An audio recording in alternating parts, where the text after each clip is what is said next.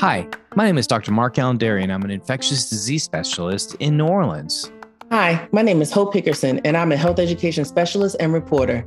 This is the Noise Filter Podcast, where an infectious diseases physician, that's me, and a health education expert, that's me, talk to healthcare professionals about what you need to know about COVID 19, as well as community and public health.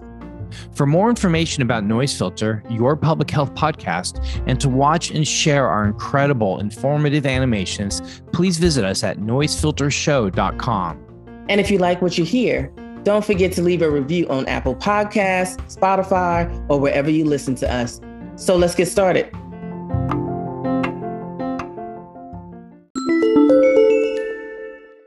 Diet related illness and COVID 19. For a long time, we've been aware of how underlying health conditions can impact COVID 19 infections. Studies have come out showing that the connection between obesity and other diet related illnesses and COVID 19 cases. Take, for instance, Boris Johnson, the Prime Minister of Britain, who was in the ICU with a severe case of COVID 19. Afterwards, he commented on how his weight impacted his illness. Johnson took this as a wake up call to become healthier and to tackle the issue of obesity. He led a campaign which included mandating nutrition labels on foods in restaurants, having healthier foods near checkout aisles, and blocking junk food advertisements on TV before 9 p.m. Johnson began leading a healthier lifestyle, adopting new, healthier habits, and encouraging British citizens to do the same. Other countries are following suit and implementing tighter restrictions around junk food and are encouraging healthy behaviors. Countries are looking to ban or reduce sales of sugary drinks and other junk foods in children. Dream with me, hope that we would ever come to a place like this. Like, I'm looking at this and I'm just like so envious, you know, because in the US, there are no big uh, legislative that moves. Would, Can you imagine would, banning advertisements of junk food before nine? Like, dream with me. that um, would I can't dream because that would never happen yeah. here. In the US, there have been no big legislative moves addressing the link between diet, obesity, and severe COVID 19. Research shows that obesity is driven by systemic issues and our current food systems, not due to quote unquote willpower. Prevention is very important, as research shows that mm-hmm. most people don't have access to long term and rigorous treatments to reverse obesity long term. Diet related illnesses are an epidemic in America, impacting many, many people. Researchers estimated that diet related illnesses were comorbidities in two thirds of hospitalizations for COVID 19. Those who have a BMI of 45 or more are one third more likely to be hospitalized for COVID and 60% more likely to die from COVID. My goodness. It's clear how important this issue is and should receive more focus in legislative action. For now, it is up to us to make the best choices for ourselves to protect our health and well being.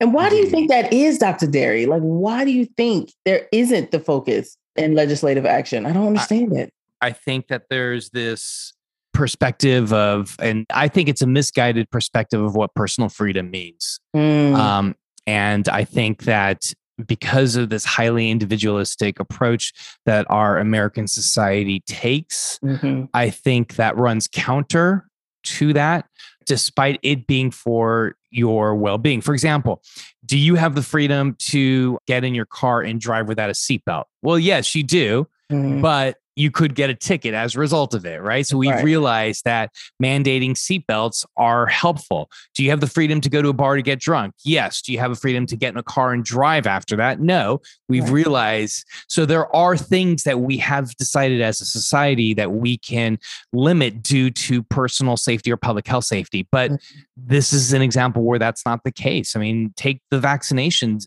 that we're seeing all over the country. We're seeing, you know, mandates being reversed. We're seeing in so called red states where political leaders are not taking vaccination seriously, mm-hmm. even though we know it is for the health of the community. They're putting the priorities of our so called individualistic or autonomous society above the public's health. It's unbelievable, honestly. Yeah.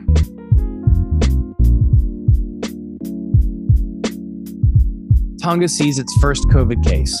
The oceanic island nation of Tonga saw its first COVID case at the end of October. According to NPR, the case arose following a flight into the nation from Christchurch, New Zealand. A Mormon missionary on the flight tested positive upon arrival and was quarantined in a hospital. Christchurch has been COVID free for some months now, but saw some cases crop up following the outbreaks in Auckland, New Zealand. New Zealand health officials said that the traveler to Tonga was vaccinated and tested negative for COVID before the flight into the country. Tonga is in a unique situation in terms of pandemic management.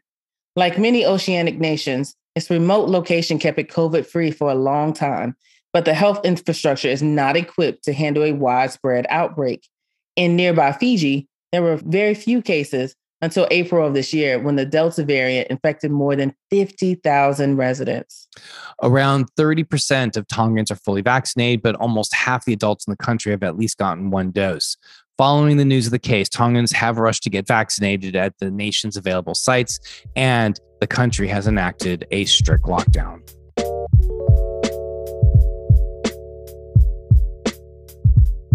Hope for malaria prevention. The goal set to reduce malaria incidence and mortality by 2030 seemed unlikely to be met at current rates of progress. COVID 19 had a devastating effect on malaria control by delaying prevention measures designed to combat seasonal peaks in disease transmission. However, even with concerns about pandemic setbacks, recent results of clinical trials offer some hope for reinvigorating the malaria response. According to The Lancet, a study published in the New England Journal of Medicine in August showed a striking reduction in malaria when chemo prevention was combined with vaccination against malaria. The study consisted of about 6,000 children aged 5 to 17 months who were randomly assigned to the different intervention groups, and they were followed for three years. The primary outcome was incidence of uncomplicated clinical malaria. Overall, there were about 1,661 cases of malaria in the chemo prevention alone group, 1,540 in the vaccine alone group, and 624 in the combined intervention group. These incidences equated to protective efficacies of 63% and 60% for the combination group versus chemo prevention alone and vaccination alone. Compared with either intervention alone, the protective efficacies of the combination against hospital admission for severe malaria and against death from malaria were at least 70%. Two other preliminary clinical trials testing different combinations of drugs versus vaccines alone are also proving promising. The combination intervention seems the most likely candidate for routine implementation, but whether protective efficacy sustained over several years or which intervention is appropriate in settings of year round endemic transmission are unknown. Malaria is a disease that is treatable and preventable if only there were consistent access to drugs bed nets, and insecticides to the people and places that need them. Although we're still dealing with the COVID 19 pandemic, politicians and policymakers must not forget about the goals to minimize and hopefully eliminate another deadly disease like malaria for good. Yes, indeed.